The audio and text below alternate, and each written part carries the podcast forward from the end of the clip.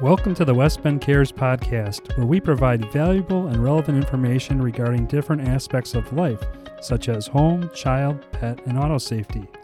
I'm your host, Scott Stieber. The thoughts expressed on this podcast are based upon my opinion and experience, which may not apply to all listeners. Warmer weather brings the roar of a motorcycle as it drives down your street.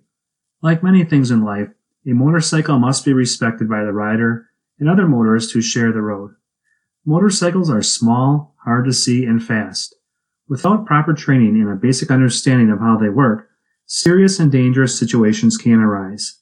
Unfortunately, motorcyclists are 26 more times likely to die in a crash and 5 times more likely to be injured than car occupants. Here are some tips on how you can safely share the road with motorcycle riders. If you're in a hurry, you may feel a bit aggressive when a motorcycle is in your way.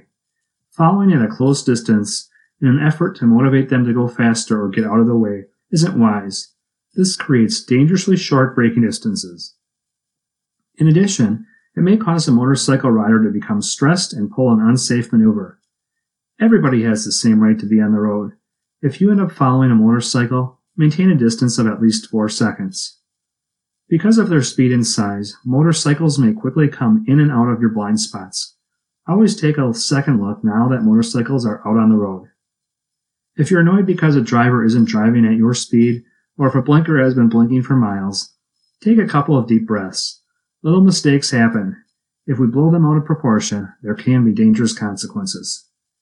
Making a left turn can be tricky, especially when traffic volume is heavy. You may have difficulty seeing due to sun glare or because another vehicle is making a left turn opposite of you. You also have to watch for pedestrians in the crosswalk. In addition, don't forget about a motorcyclist. Most accidents between a car and motorcycle occur in intersections. Due to a motorcycle's small size, we just don't see them. When making a left turn, scan the intersection to determine what's happening. Then scan again, looking specifically for motorcycles. If everything looks good, safely make your left turn. When it comes to slowing down, motorcyclists may not use their brakes immediately, so don't expect to see brake lights.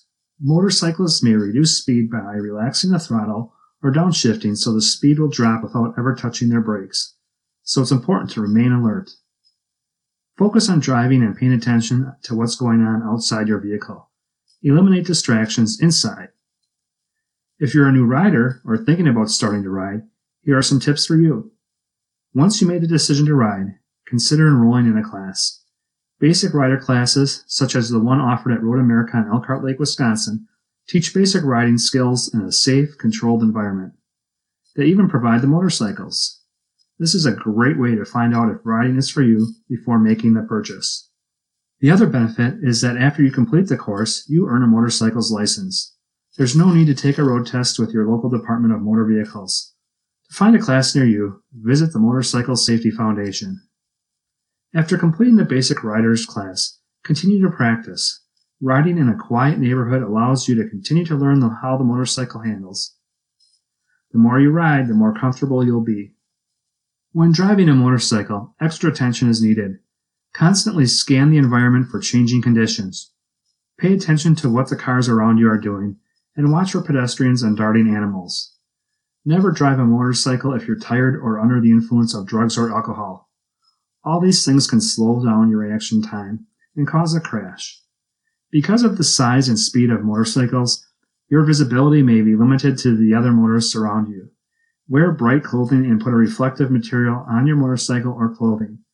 Also position yourself in your lane so you're more visible to other motorists. I hope you enjoyed this podcast and will join me next time.